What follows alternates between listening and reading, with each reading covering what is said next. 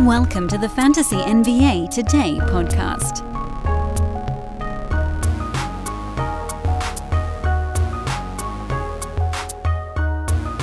So, no real news on the holiday, which I guess is I'm grateful for, unless you want to count Bol Bol getting waived by the Magic as news from July 4th. But effectively, that was the only thing that happened on July 4th. Um, so that's good, actually. We've hit a slowdown, which means that when we get into some of these names and new places tomorrow, hopefully we will really just be waiting on what happens with Damian Lillard. That feels like the only real shoe, and it's a big one. They're they're Shaq size, they're clown shoes, but that feels like the one thing still kicking around out there. In the meantime, we got one more team to cover the champs. The 2022 hyphen 23 NBA season champs, the Denver Nuggets. And that's what's coming up today on Fantasy NBA Today. I am Dan Besbris, and this is a Sports Ethos presentation. Provided Twitter is still working by the time you listen to this podcast, you can find me over there at Dan Besbris. Again, tomorrow, I will indeed be opening up a Threads account to see how that goes. Maybe it's total dumpster fire, or maybe it's the start of a new scene, man. Can't know today, though. And probably, if I had to guess, starting tomorrow, I'll try to do like a uh, simul post. I think I mentioned that on yesterday's pod, posting things on Twitter and threads at the same time. And obviously, more of you will still see it over on Twitter. But again, if you're starting to get sick of the nonsense here on the Twitters, then maybe that turns out to be another spot. But for now, it'll just be kind of a, a multi pronged attack. And again, we'll sort of play it a little bit by ear and see how things shake out. But let's get right into business today. The Denver Nuggets, your champs, are a very easy team to handicap. I guess it's kind of nice that we get to finish off the team review part of our uh, operation this year with one that doesn't require a whole lot of deep digging. The Nuggets had four players that sat inside the top 100 on a per game basis. They had two more guys that sat right around the edge of the top 125 on a per game basis. By totals, they were uh, slightly better than that because one of the guys that was outside the top 100 had a, a very durable season. And so they actually had five guys in the top 100 by totals, but on a per game basis or uh, by totals, the one of the players that was around 125 remained there. That was Aaron Gordon. Let's actually just start with Aaron Gordon, who, by all accounts, had his most efficient season ever, and I don't think that it's a coincidence that it came playing alongside Nikola Jokic. With Gordon, one of the huge knocks on him had been his painful efficiency where he was shooting around 44% with the Orlando Magic and his not good free throw number. Moved to Denver. After the trade a couple years ago, he shot 50% with the Nuggets. Last year, he was up to 52. This year, he was way out ahead of any other season in his career at 56.5%. Eliminated a lot of the three pointers. He had been sort of moving progressively slowly farther away from the bucket. This year, he was much less of a three point shooter, and I'm sure that was by design because they kind of looked at it and they were like, all right, so you're a 32 percenter from three. Let's stop taking those because you're not good at them. The interesting thing about this year for Gordon, again, shooting 56.5%, that's crazy. This was the second highest scoring season of his career which included those years where he was taking 13, 14, 15 shots a game with the Magic. He only took 11.2 with the Nuggets this year, and that high field goal percent is why his point per game number was so good.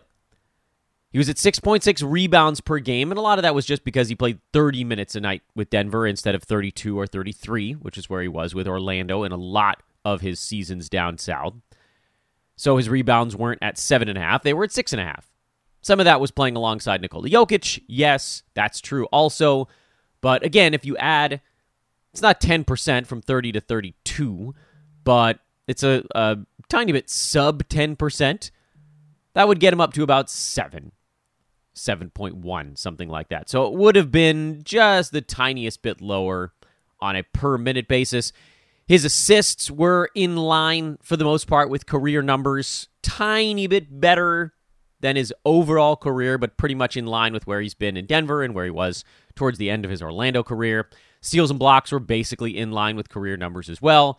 Maybe ever so slightly better at shot blocking this year, but again, everything was pretty tight to the number, with the exception of field goal percent, which was crazy high, and free throw percent, which was actually crazy low this season.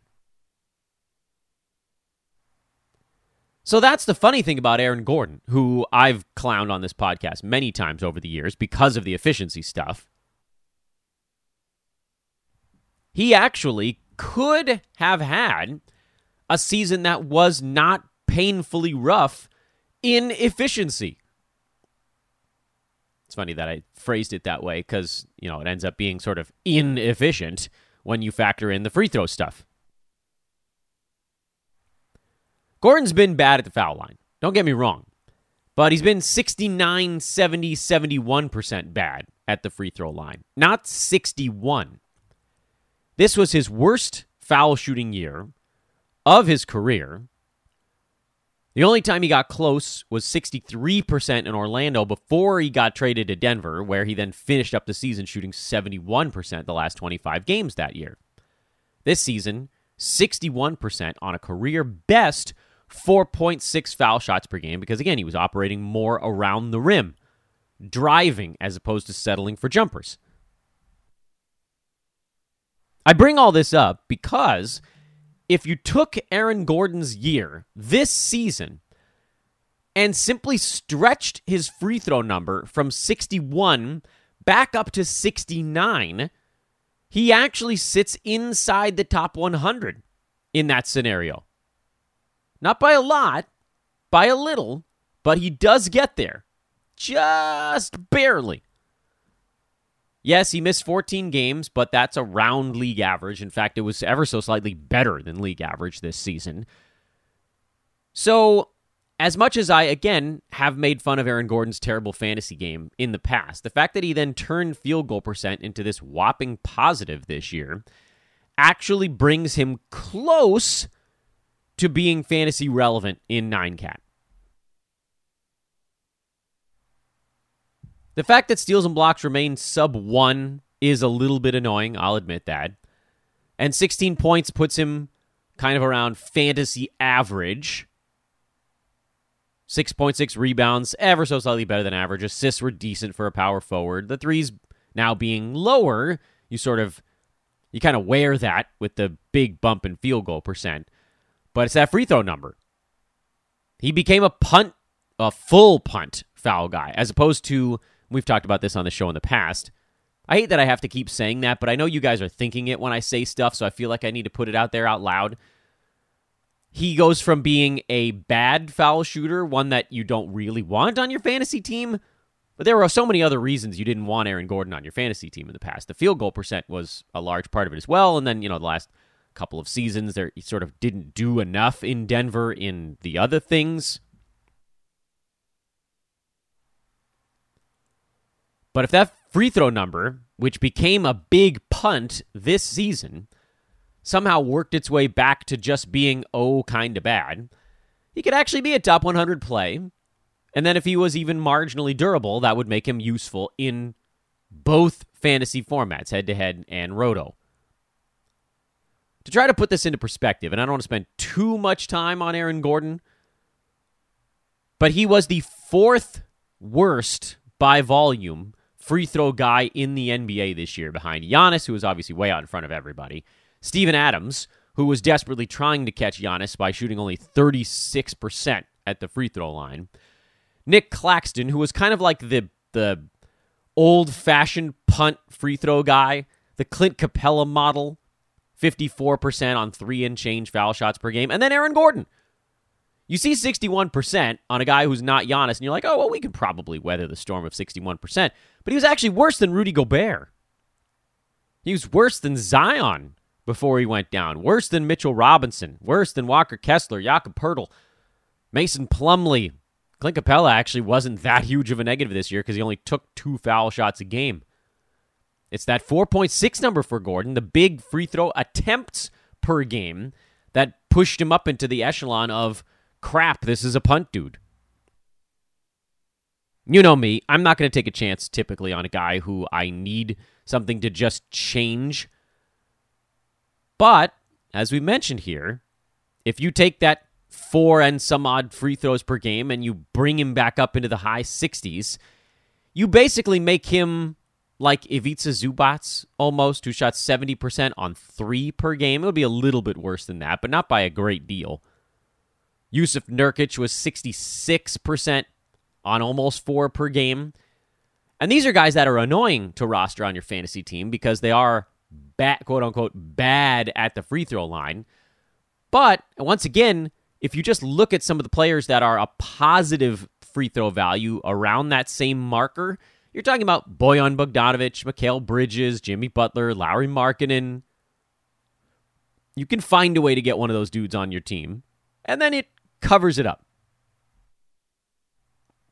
So this is not an Aaron Gordon advocacy moment on the podcast, really merely a mention that there is a path for him to actually have positive fantasy contributions next year and end up and belong, I should say, and belong on the right side of the cut line. Where with this year 12 teamers, he's really just sitting ever so slightly on the outside, and free throw is the big reason why. As we work our way up the Denver board, the next name on the list is Bruce Brown, who is no longer a member of the Denver Nuggets. Easy peasy, everybody. We'll talk more about Bruce Brown on a future episode when we get back into the free agency stuff because he is now a wildly overpaid member of the Indiana Pacers. I like Bruce Brown, by the way. I like him a lot. But he's making mid 20s and millions per year. And he is uh like the league's best I can fit in with anybody hustle player. That's a big contract to give out. I guess you you know, you like the fact the Pacers are trying to get themselves better and teams that free agents don't typically want to go to all that badly. They do have to overpay. Sorry, Pacers. This is not meant as a knock on you. It's just players like to go to specific kind of big market destinations or big star destinations. And so uh, if you're not one of those, you probably have to beat them in money. So we'll come back to Bruce Brown when we're talking about new players, new faces. What does Bruce Brown's departure do for the Denver Nuggets? I suppose we could frame it in that respect in a little bit. It probably means, and the Nuggets have added a few players through the draft, but it probably means more Christian Braun.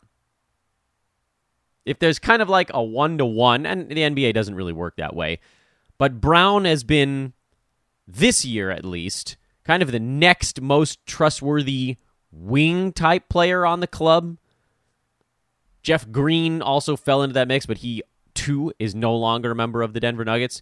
So it's probably a, a hope that Braun can step into not I don't think he goes all the way up to 29 minutes per game. He probably doesn't take half of Brown's minutes, but he probably does take 5 or 6 of them at the very least and moves from like 16 minutes per game up into the low to mid 20s, which again probably doesn't give him enough stuff to do even if you took Christian Braun's numbers and you doubled them and said, oh, well, he goes from 15 and a half minutes to 31, he's still not a fantasy value. That would put him at about nine points, five rebounds, two assists, a three pointer, and a steal. That's still not enough. Now, maybe he does take a flying leap forward.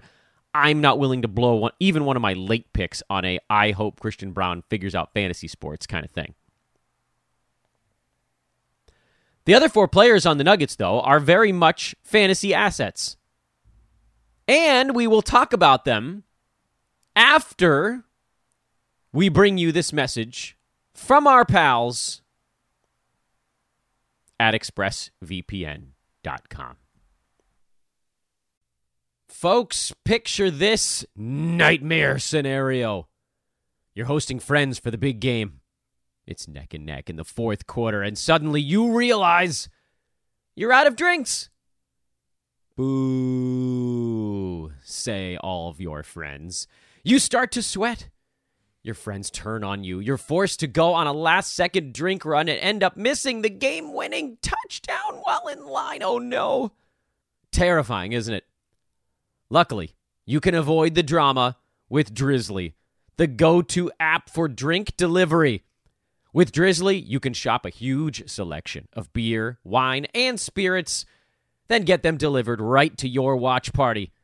Compare prices across multiple stores in your area, find the best deals on game day drinks, and get back to armchair quarterbacking from, you guessed it, your armchair. Download the Drizly app or go to drizly.com. That's D R I Z L Y.com today. Must be 21 plus, not available in all locations. When you go to the bathroom, you always close the door behind you, right? Actually, when you're with somebody long enough, maybe you don't anymore. But let's say you're in a public bathroom. You don't want a random passerby looking in on you, correct? you weirdo. So why would you let people look in on you when you go online? And I'm not saying when you go bathroom online. I'm saying when you just use the internet. Your online privacy is very important, and that, friends, is why I choose ExpressVPN, and you should too. Using the internet without a VPN is like going to the bathroom and not closing the door. How is that? Well, your internet service provider knows every single website you visit. They can sell this information to ad companies and tech giants who can then use your data to target you. So, maybe to say it's like going to the bathroom, maybe that's a tiny bit of a stretch, but the random passersby is effectively anyone in marketing that your ISP sells your info to. Let's say instead of going to the bathroom in that stall, that's where you do all of your shopping. That's where you figure out where your kids are going to summer camp, things like that. They can figure those out too. ExpressVPN counters this by creating a secure encrypted tunnel between you, your device, and the internet so your activity can't be seen by anyone. Works on phones, laptops, routers, so everyone who shares your Wi Fi is protected, and all you have to do to fire up the ExpressVPN app is click one button. It's as easy, in this metaphor, as closing the bathroom door behind you.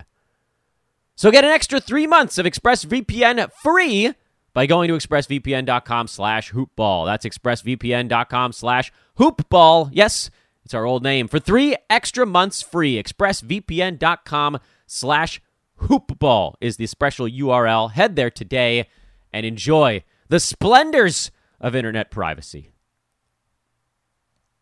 Tomorrow, I'm going to tell you guys again about Caldera Lab, one of our new buddies. But today, it's all about our pals at ExpressVPN. Long-time partners here on Fantasy NBA today. I think this is the second or third year. I don't know if anybody's catching Manscaped. They've been with us for like four or five years now. Uh, but really, really cool that we have these partners that are in kind of different fields, but all see the value in being with us here at Fantasy NBA today. So huge thank you to ExpressVPN one more time, uh, and definitely check them out. Definitely check them out. It's also cool. They don't. Uh, it didn't mention it in that particular read, but I also wanted to to just toss out there that being able to change your location, location data, is one of the really cool tools that ExpressVPN provides as well. So the four players on the Denver Nuggets that all have fantasy value to varying degrees, are quite obviously kind of like a big three Nikola Jokic, Jamal Murray, and uh, Michael Porter Jr. But I want to start by talking about KCP.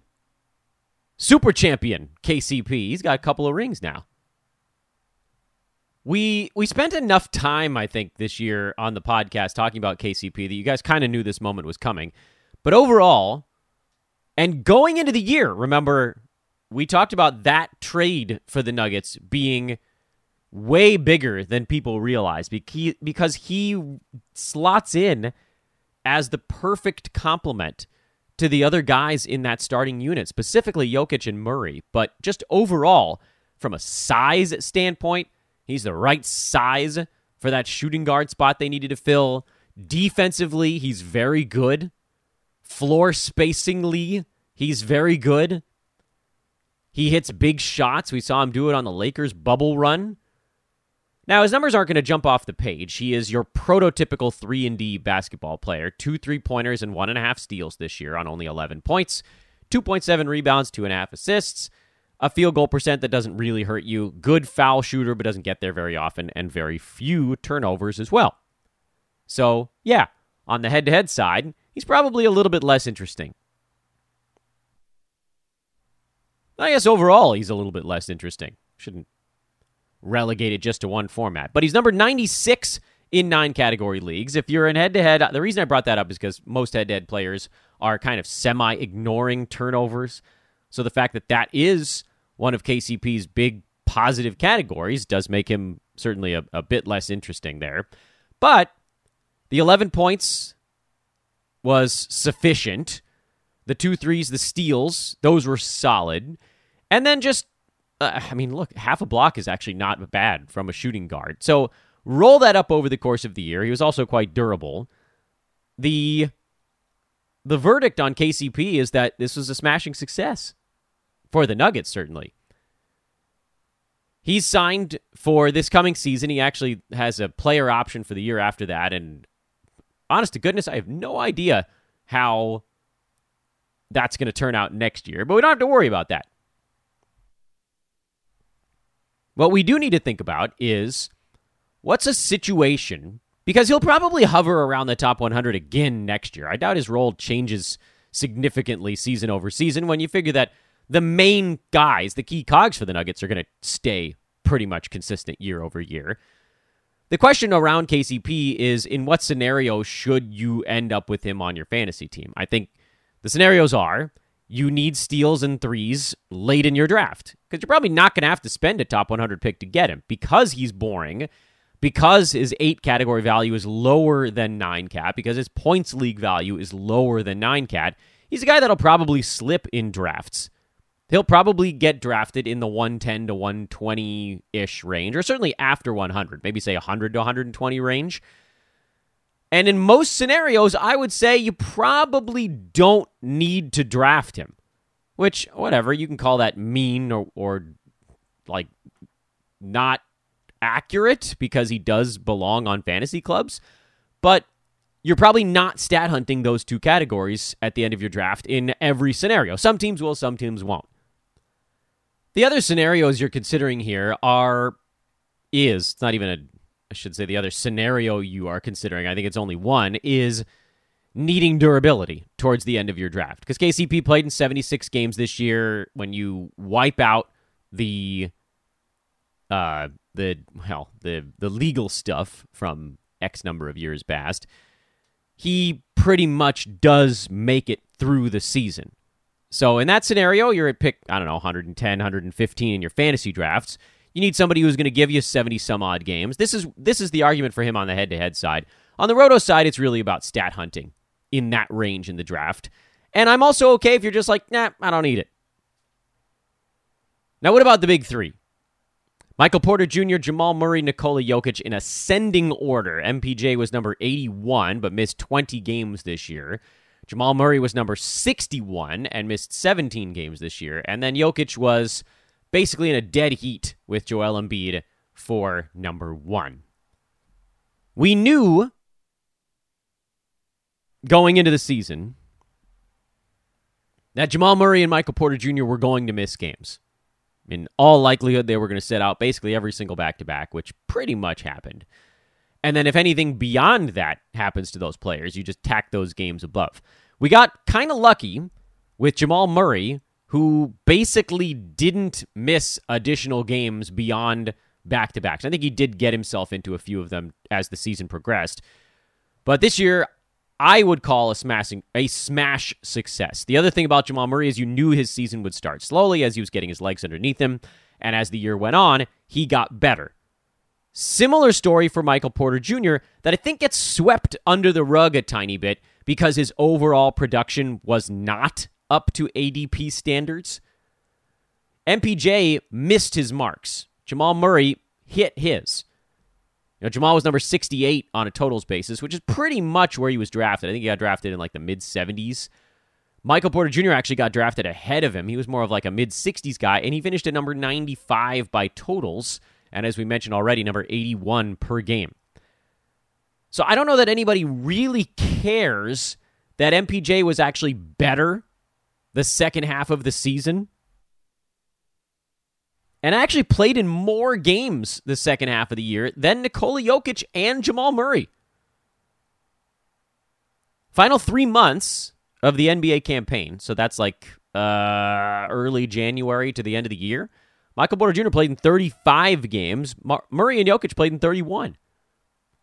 No one's really going to remember that because his overall rank missed the mark. But that creates a little pocket for us here on Fantasy NBA today because we do the deep dive on little nerdy stuff like this. We see the things in between the other things. And MPJ, the second half of the year, was more like a 60 to 75 range guy as opposed to the 75 to 100 range you got the first half of the year. Not coincidentally, Jamal Murray, who also got better the second half of the year, was in the 35 range over that stretch after after being more like top 100, eh, call it like 60 to 100 range the first half of the season. The reason I bring all that up is not to say that one was great and the other was not good or whatever, because it's all done now. Uh, Michael Porter Jr. did not hit this year. I mean, he didn't kill you in fantasy, but he didn't hit. And Jamal Murray, you could probably argue, just barely did. And the fact that he got better as the year went on was good for head to head. Uh, but again, this is about looking towards the future. And the future holds two things for the Nuggets. Number one, they are the champs. The regular season is not going to be the same for them. Teams have regular season hangovers. The nice thing about the Nuggets is that Nikola Jokic can do all of this kind of with his eyes closed, so there probably won't be that much erosion. But all those playoff games, it does take a toll. So if you're thinking Jamal Murray, maybe he misses additional games next year, I would say that's possible. MPJ, if you're banking on him somehow playing more games, maybe call it 50 50. Jokic is going to get days off in there as well. It just like that's what happens with teams off a championship run. Things might still be fine, but there isn't going to be that that grind, that push that you get before a team gets up and over the hurdle. But what I think is perhaps the most important thing to note is that as the season went on, you got kind of more and more out of Jamal Murray, and the field goal percent trended in the right direction. And for MPJ, the field goal percent was also a thing that was trending in the right direction. And so they got the fact that they were better the second half of the year, I think gives us an indication that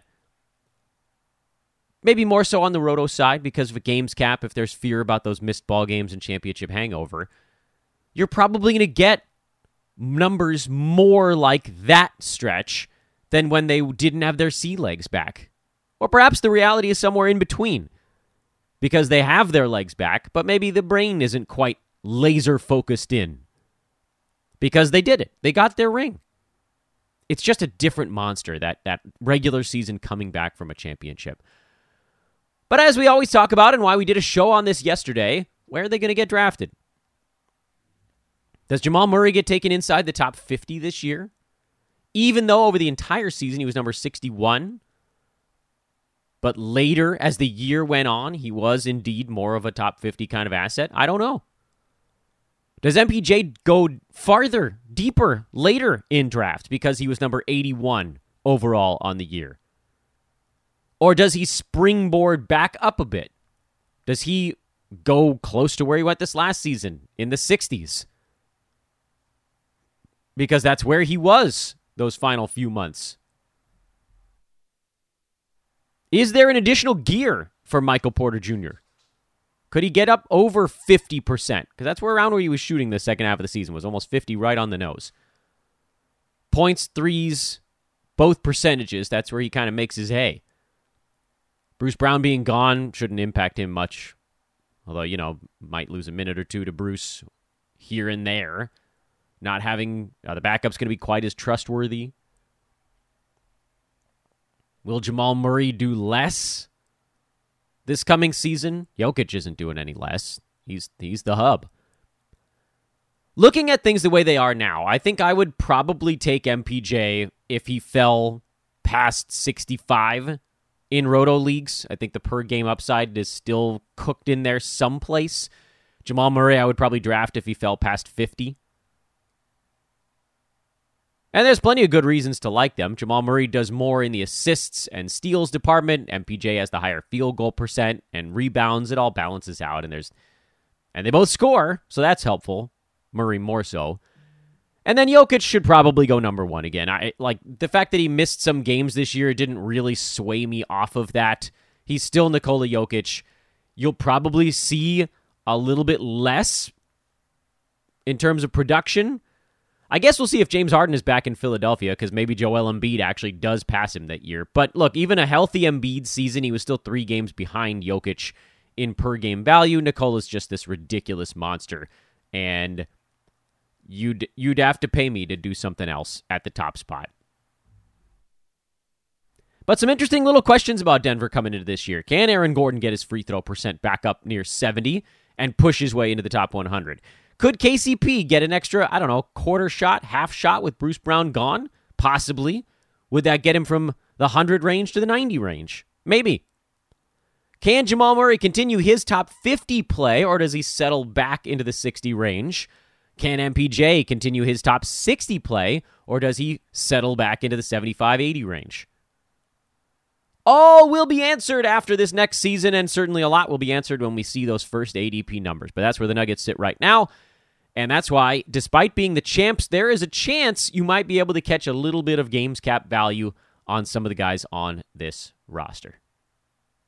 Maybe not as much on head to head. You're taking a risk with head to head because off that championship run, you have to assume that a best case scenario for a lot of these guys is playing about league average number of games.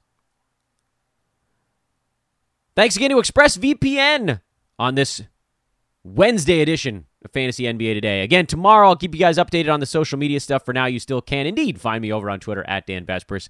And Sports Ethos is, well, .com is the website. Ethos Fantasy BK is the basketball feed. And the NFL Draft Guide remains out. NFL Fantasy Pass, just $4 a month. The Fantasy Pass for all sports, just $7 a month for a very limited time now. We're into July. It's going up to 10 bucks a month as soon as our first NBA draft guide stuff comes out. So if you're thinking about getting a fantasy pass, now is the time to do it. The NBA fantasy pass, by the way, is six bucks a month. So that's kind of what the old one became, basically. You can ask me questions about that on social too if you have them. Let's wrap it up here. So long, everybody. Back at you tomorrow. We'll start talking about new faces in new places. Later.